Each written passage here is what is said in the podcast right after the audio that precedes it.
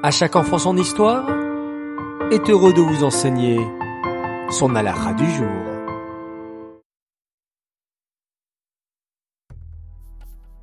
Bokertov les enfants, content de vous retrouver une fois de plus pour notre halakha du jour, la sur le Mashiach. Mais avant tout, comment allez-vous? En pleine forme? Bien dormi? Baruch Hashem. Aujourd'hui, nous allons découvrir un nouveau signe que le monde autour de nous se prépare lui aussi à la venue de Machiar. Lorsque Machiar viendra, la prophétie nous raconte que les nations du monde transformeront leurs armes de guerre en machines agricoles. Les machines agricoles, ce sont des machines pour cultiver la terre et récolter ainsi plus de nourriture. C'est extraordinaire, n'est-ce pas? Au lieu d'investir dans des tanks et des avions de guerre, les pays du monde s'uniront pour produire plus de nourriture pour tous les gens qui en ont besoin.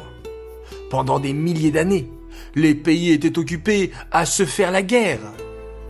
As-tu remarqué que tes livres d'histoire étaient pleins de guerres et de batailles de certains pays contre d'autres? Aujourd'hui, alors que nous nous approchons de la Géoula, tout cela changé. Alors qu'autrefois tous les pays se faisaient la guerre, aujourd'hui, de nombreux pays se mobilisent pour la paix dans le monde. Ils essayent d'aider les pays pauvres en leur envoyant de la nourriture ou des médicaments. Ils signent des accords de paix et s'unissent pour assurer la paix dans de nombreuses régions du monde. Tout cela est une préparation du monde à la venue du Mashiach. Lorsqu'il n'y aura plus de guerre, et que tous les peuples vivront en paix les uns avec les autres. Les enfants, écoutez bien la question. Qu'est-ce qui nous montre que les nations du monde se préparent à la Géoula? Réponse 1, les pays se font la guerre sans arrêt. Réponse 2, les pays s'unissent pour la paix et pour s'aider les uns les autres. Ou bien, réponse 3, les pays recherchent de plus en plus de richesses. 1, 2 ou 3, les enfants, je compte sur vous pour m'apporter, une fois de plus, la bonne réponse. En parlant de bonne réponse, il fallait me répondre réponse 3.